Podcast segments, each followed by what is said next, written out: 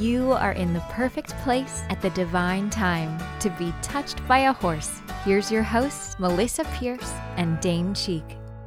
Well, hi, everybody. Thanks for joining me. And nope, Dane is not with me today. He will be back soon.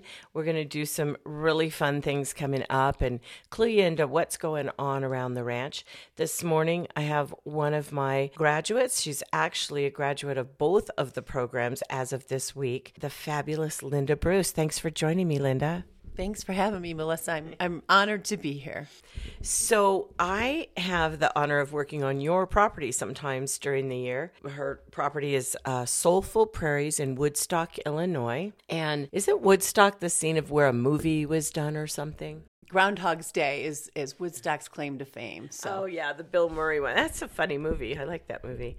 And so it's a darling town, the little gazebo and you know, really fun place to be. And if you're near a computer while you're listening to this podcast, go ahead and give yourself a treat. Go to Soulful prairies.com. I say that stepping into Linda's property is like stepping right into a page of Pinterest. It is stunning and you've put so much into making it so unique. So I really love that about your place. How did you originally find that land or that property? I've always been curious about that. Yeah, so it's been I can't believe it's been 12 years and we were looking, you know, the economy was not um, hopping at that point. Thought it was a good time to purchase land, and I had always wanted sort of farmland and ran into this piece which was a formerly an apple orchard and really hadn't had the care it needed over the years and so i can remember falling in love with it and i don't know exactly why and then bringing my husband out and he was like what you know like why do you like this because it was weeds up to, to up to your ears and buildings falling down but there was something about the property that really drew me in Absolutely. The pond that's on one edge of the property and the beautiful farmland and trees. I mean, it's it's really stunning. Did you clear trees off of it? no we didn't you know it was actually uh, attached to another 40 acres that had all the apple trees it was an apple orchard and they pulled and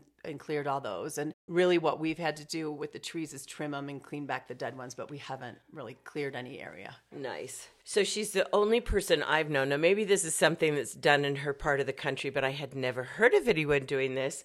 She and this fabulous group of people that come to this property for a variety of reasons make sweaters for their trees. When my daughter passed away, her favorite color is green, and she they made this beautiful green sweater for Molly's tree. So I'm always very touched by that. Where'd you get that idea to make sweaters for your trees? It's so funny. I think um, my son was going to Iowa at that time, and they had done it in, in town, and I kind of stole the idea. And ironically, we crocheted and knitted all these tree sweaters, and I think it was two years later they had all outgrown their sweaters, so it was a lot of work for that. just like kids they outgrow their sweaters. But it added so much color. It was really fun because in the wintertime chicago colorado same kind of thing. I'm always looking for color. That's why i have the birdhouses on mine just get a little little splash of color mm. in the the dark winter you know coming in there. So then the things that i see on your property i know i was there while the house was going up but the barns and on the cabin and all of that that's all been added to the property correct? Yeah, that's yeah. right. Yeah.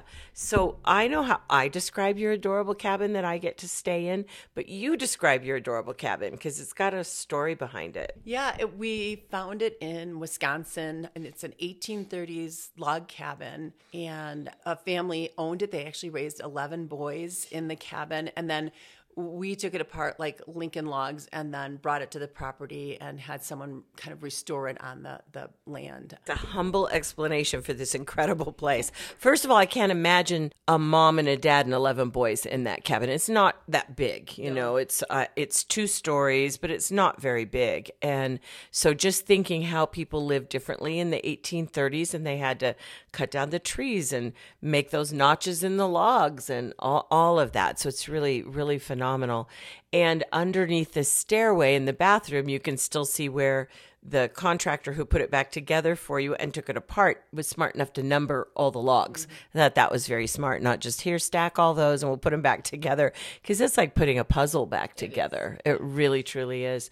And then inside of it, you have done a beautiful job of having pretty much walking into it what it may have looked like in the 1830s as far as sinks and all kinds of fun stuff. You know, kitchen was that with the cabin? You know, we tried to use almost everything that came with the cabin, and there were a few things that we added in there, and the layout is a little bit different, but basically the same and same materials. Gosh, it's, just, it's amazing, absolutely amazing.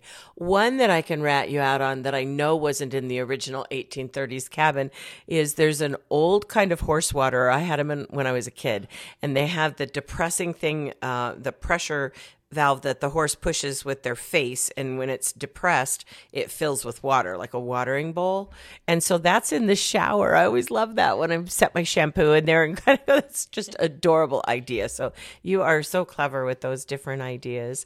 And i got to stay in that cabin before you modified the upstairs. So when i first stayed in it the first year that i was at your place it was one big room upstairs and was that how it was for that family like a big bunk room for those boys? No, they they had some rooms up there. I can't quite remember like how it was laid out, but yeah. we um yeah, we had left it open and then we're kind of waiting to see how we used it. But it's adorable. So it's it's a few bedrooms upstairs and then this adorable inside. I I love it. I adore it. We used to pull in in our motorhome and I'd tell Dane, "I miss staying in the cabin."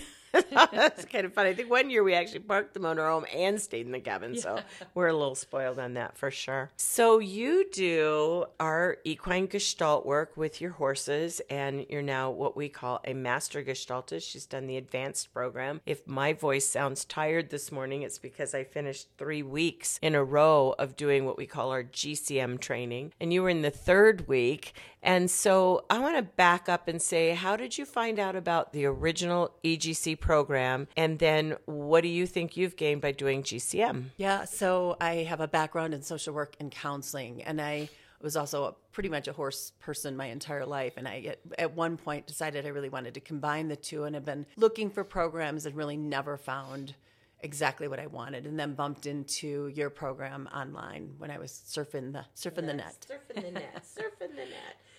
So, for you personally, what did you gain doing the programs? Oh my gosh, so much. You know, I think everything from my personal growth, which has been huge, and then focus on a direction I can go and run that business out of Soulful Prairies, feeling really confident and good about what I'm doing and what I'm offering the world, really. Yeah, the amazing work that I've been able to do with some of your horses because the reason I'm out there and I missed since the pandemic, so I can't wait to go back this fall in 2023. But I was going out there because you allowed us to do some of our trainings out there. A lot of our students, and at the time, were living in Wisconsin and Illinois and, and Minnesota. So it was a great location. And so they would come in from that part of the country to stay on Soulful Prairies. And so I was out there a couple times a year, I think, for a couple of years. And then, you know, just got to see while your home was being built and all the touches you were adding and that fabulous arena, which you guys will see it if you go to soulfulprairies.com. You'll see the photos of this very unique arena that she's put in and the barns. It's just, it's hard to even put in words how cool this property is. I tell people about it all the time and have a lot of great photos of it as well. So I don't remember your personal story if you had horses when you were a child, did you? No, I did not. So I started riding when I was, I believe, in like fourth grade and addicted and loved it and stayed with that through college. And then life you know happened ended up having you know kids and a family. Yeah, rode kids. rode for some years during that time when I had kids, but realized it was just a lot. And then went back when my kids were a little bit older.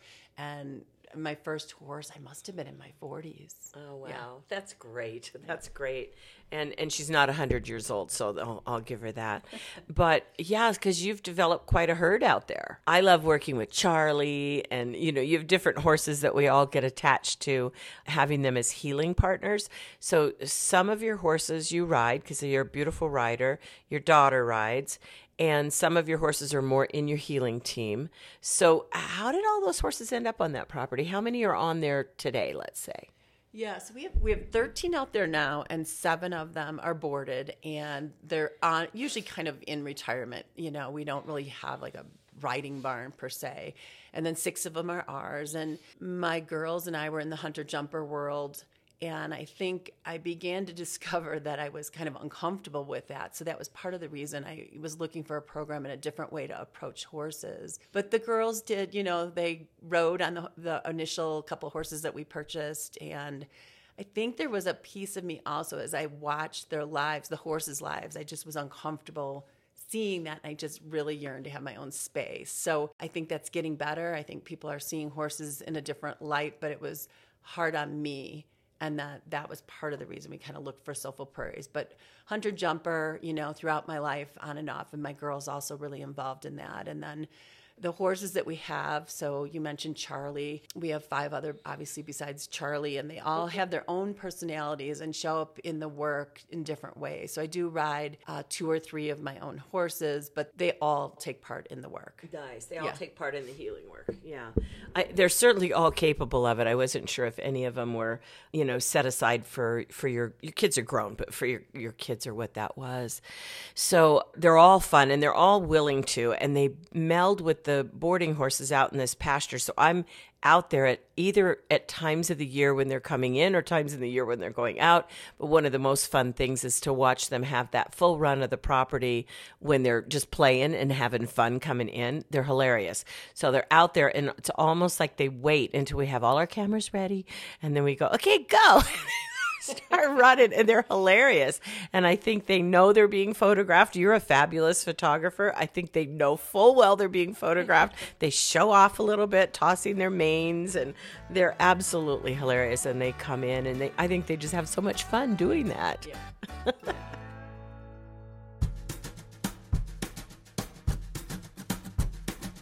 Touched by a Horse offers three comprehensive programs giving you the ability to have the career you've always dreamed about, working in partnership with the magic of horses. Our Equine Facilitator program provides you with the skills to build a thriving business hosting group experiences with horses. Our Equine Gestaltist program prepares you to open your own private Gestalt practice in partnership with horses. And our Master Equine Gestaltist program builds your Gestalt skills both in and outside the round pen. All of our programs include in depth live classes, business growth training, and a supportive community of herd members to collaborate with and learn from. Visit our website at touchedbyahorse.com to learn more about which program is right for you and your healing herd. The first time I walked into your barn, not your arena, but into the barn with the beautiful stalls and the openness of your tack room and feed room at the end, and you know, just the way that you had it laid out, those materials for that barn, is that all materials you collected or you hunted down? Because these stalls have beautiful stained glass windows in them, believe it or not above where the horse can snot on it just to give light and and all of that. But you were kind of a collector of things that were a hundred plus years old. Am, am i wording that right? Yeah, you know, I love garage sale and garbage picking and, you know, all of it, you know, and that's some of the fun for me is repurposing. And uh, I would I would just say, you know, the detail is important. And so it was fun for me to search and hunt for different things. That barn is actually a kit. So in some areas it looks newer, but overall we tried to kind of incorporate older wood and older windows. And so it has a feel like it's been there a long time. And it's funny, those windows, I remember standing in my horse's stalls when they were at, uh, you know, a boarding barn. And I thought, gosh, this is like being locked in a bathroom you know, 20 hours a day or whatever it was. And I so wanted that when they needed to be in the stalls, they had good space. So they have run out so they can be outside. And now, you know, we only have two horses that come in out of our whole herd. They are out 24 7. I realized how much happier they are in that environment mm-hmm. than being stuck in a stall. I have a funny story about that because my big Friesian, we decided we were going to put a couple of them out and see how that went. It was one of those really cold nights. And so I'm like, I'm going to bring them all in because they're going to be cold. And I brought the Friesian in and I was going to like kick down the gate to get back outside. I'm like, oh, yeah, this is all about me Right. and my comfort level. So, yeah. Yeah they're they're pretty funny they are they're an animal that comes from parts of the world where negative 15 is a beautiful day. So they really don't need all that warmth that our brain tells us they need. So we kind of do the same thing. We leave them where they're able to go. In our case, they're able to go from their stall out in their run and we open the gates and they can go out into the pastures. And it can be snowing to beat the band and they're out in the pasture messing around and you know, they have their stall to come up into, but they usually don't. So yeah, it's it's pretty funny how we tell ourselves what they need. I like you come from a show background, so gosh, we would blanket them. We'd put the underwear under them, and then the blankets and the sheets, and the wow, we made it into a lot of work. Made it into a lot of work. Show horses to make it into a lot of work, which is fun. It teaches you a lot about humanity, people, your ego, pride. I mean, all kinds of good lessons come out of showing horses. But I will say, I think I never see horses happier than when they're doing this deep process work, healing humans. That's that to me feels like when they're doing what they really want to do, you know, what they want to do for us naturally, whether you're going out for a ride this afternoon, you could pay attention to all the messages your horse is giving you, whether they feel your heart or they are wanting you to slow down, spend more time on the ground with them, spend more time just taking it easy eh, during the day or easy on the ride. They really give us a lot of opportunity to slow ourselves down. And that's I think when they see us, they sort of see a crazed little animal that's running around like crazy with a huge agenda and wearing a watch and press, press, press for time all the time. So, one of the greatest gifts we can give our horses is to take that lesson from them, take a deep breath, and just really slow ourselves down to be in the world and not always on that agenda of doing things. Now, you do other things besides my work. And by the way, she is incredible at what I've been able to teach her to do. She knocks it out of of the park. She is an amazing practitioner. If you or anyone you know would be in need of somebody who can hold beautiful sacred space, really, really hear you, what you're saying, not even what you're not saying, she can hear, and be able to guide you with gentleness and clarity through the clearing of unfinished business, as you know, we always talk about here, and into a brighter, lighter life Gosh, you could see Soulful Prairies, meet Linda Bruce, and get that done. What a trip. Fly into Chicago. You're about, what, 45 minutes from the airport? Yep. Yeah, so it's easy breezy to get to her place and, and well worth the trip. So, Linda, you do other things at Soulful Prairies, some of which I've been able to do with you, and others I've looked online and followed you on Facebook to do. So, talk about how with this property, you built your gorgeous home. This home that she built is also with a lot of those materials that she gathered, and you actually had a guy hunting for materials for you, right? Or around the nation. So, pulling that all together, a big windmill, I mean, it's really, really something to see. I describe your place, I say it's not the kind of place you drive onto. I've been to beautiful equine facilities all over, and there are some that are clearly professional, gorgeous facilities for the function of boarding horses, showing horses, and doing all of that.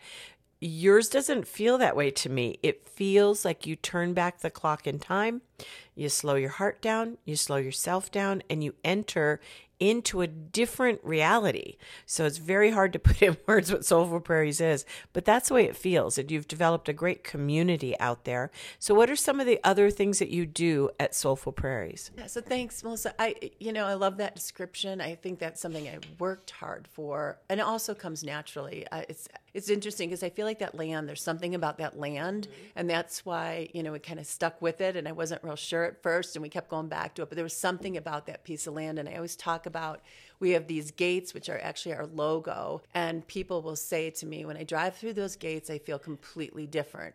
And that makes me feel great. I mean, I have something to do with that, but it's not just about me. It's about the land and it's about the people that show up and the community of people. So we have brought other things in. My favorite is the Gestalt work, the group work, and the individual work by far. We've found ways to bring in people so that they can see what we have to offer and then hopefully entice them into the gestalt also. So some yoga gong meditation with horses. And we have drum circles sometimes and also do include in that meditation and, and uh, gong with the horses. I do uh, corporate retreats and not for profit groups have come in and done retreats. So it's a little bit of a lot of different things. And the, the, the extra things that aren't really gestalt are sometimes for me about bringing people onto the property and getting to know and understand what the whole feeling is there. And it is really when you said community, and I know you've done that too, mm-hmm. Melisa, is it makes such a difference. I feel like when people are healing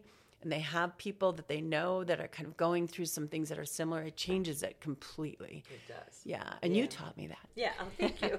thank you.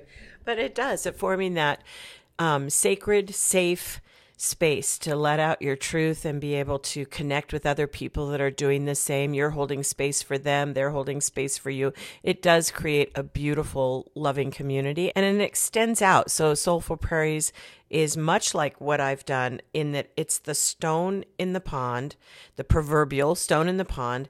And when people go through and immerse themselves in your work and who you are and in Soulful Prairies and knit sweaters for your trees and all that fun stuff, then they are a kinder, nicer person out in their community and with their families. And as they heal, they heal others. So it really just is that beautiful rings that go out across the pond. Every time I think of your pond, I think of a few years ago when you had those baby ducklings.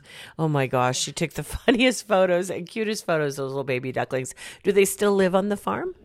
Oh, so those baby ducks were, yeah, they're domestic and yeah. they still live on the farm. I think that if we let them loose, they wouldn't last long because they can't fly, they can only waddle. But we had, eh, those are COVID ducks. We were okay. bored and we went to, you know, some farm place and we're like, let's get baby ducks. So, and they're both males, so we don't get eggs and they're a little nasty, but we love them anyway. well, you got a few nasty yeah. animals on the farm, but it makes it fun. And there, the things that you did, the photography you did with them, brightened a lot of my COVID days because I knew I could check your Facebook and there'd be some funny video or cute picture of these adorable baby ducklings, and I would think, Okay, so I know those ducklings pooped on your kitchen counter and you had to clean it up right after this photo, but my gosh, that was worth it to get the photo. Just really, really cute. And then when I first met your little pig on the farm. He was a little pig. So how's he doing these days? Oh my gosh, he's one of my favorite. Yeah, so we have a pig that we got from a rescue and I was told he was full grown and he was not full grown. He's at least double, maybe triple, but oh, yes. We just love him. He wanders around loose, you know, during the warm months and then the, a couple cold months he, he doesn't care to and uh he just yeah he's like a dog a slow dog on the property but everybody loves him you know just loves him. Tucker. Tucker. He's a character and a half. And when you i know they told you they thought he was near grown and uh, just so you're not in full denial he's at least four times the size he was when he first came. My bernese mountain dog that passed away his name was kizzy and he came with us all the time in the motorhome. And so kizzy met him when he was had been at your place probably six, eight months, I think, at the time that he met him. And the two of them had quite the relationship. That dog could not figure out what that pig was, who he was, what he wanted. And so they'd they'd chase each other, you know, bark and jump up and down and chase each other, both kind of slower moving animals. So it was pretty fun. So every time I see him, I think Kizzy would not want to tangle with him now because he's a big boy now, but he's adorable. He was in your shop when I when he used to live in your shop in yeah, the winter. He was so funny because we had him in our office and we, I was having a women's meeting up upstairs and he climbed the stairs, oh. but he couldn't get back down. So I had to pick him up. And if you've ever picked up a pig, they squeal at the top of their lungs. So scared me to death, but I had to get him down. Yeah. Um, so yeah, he's he's just such a big part of our farm for sure. Talk about I got one more thing too. Talk about energy. Uh-huh. I think it's so funny. He can move horses. Oh, he, wow. oh he's a tough little like guy. herd them around, move them away. Like oh. he he's he's nervous when they're uh, you know, but he can turn his little oh, butt I and make see. them move away. So sort of a good lesson yeah. in energy because yeah, you could be exactly. little. and he couldn't actually kick them because he couldn't get that heavy little butt off the ground to do it. But yeah, they read all that body language, you know, and so he's like, "Back up, big boy," you know. and you have big horses; he could back your Friesian up. So that's that's pretty fun. That's pretty fun. But I know it makes it part of the personality of Soulful Prairies is getting to know all these different little characters that are on the farm. You have your chickens, you have Tucker, you have your horses. Who are we leaving out? Are we leaving any animals out? Okay, who's Crosby? and Hank? Crosby and Hank are the goats. They are also loose, and they're just kind of running around and greeting people like like dogs. Yeah, and they they've been great little animals to have. And were they babies when you got them? Yeah, they were. Yeah. There's nothing cuter than a baby goat. I'm sorry if anybody doesn't like me saying that, but baby goats are just too cute. And wouldn't it be fun to have like a hundred of them, but not to take care of them, but just to have them come over and play? Oh, a hundred baby goats in one day. I'd love that. That would just be my fantasy of, of fun. Like the guy that lays down on YouTube and all the puppies crawl all over him. Just a hundred baby goats for the day would be really fun, but not, not to keep, just a hundred baby goats. They're really fun to do it.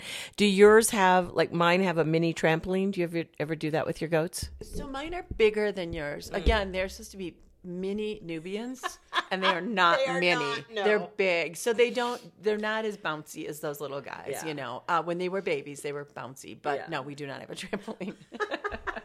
They're fun. The little mini tramp for 'em on the smaller goats is really fun.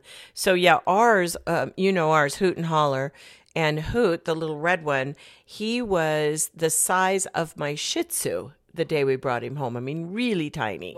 And I have pictures of him in the back seat of my uh, Ford truck, in the back area where the dogs usually are, um, right there with my Shih Tzu, going, "This is the tiniest little." thing ever seen. And they're bigger now. I don't know. Maybe they're like goldfish. They expand to the size of their pen or something. I don't know. Because they got bigger than they were supposed to, too. Of course, we don't underfeed around here either. So going into that. So, what kind of fun stuff do you have coming up that our listeners may want to know about? And um, on Soulful Prairies, I know one that you have not mentioned because you're a humble person is every September you have an incredible music festival called the Soul Jam. And I've been able to attend one time because I've been working on that weekend usually, but it's so much fun. And you sell tickets to the public for that, correct? So, talk a little bit about when Soul Jam started, how it's kind of progressed. It's it's an amazing experience.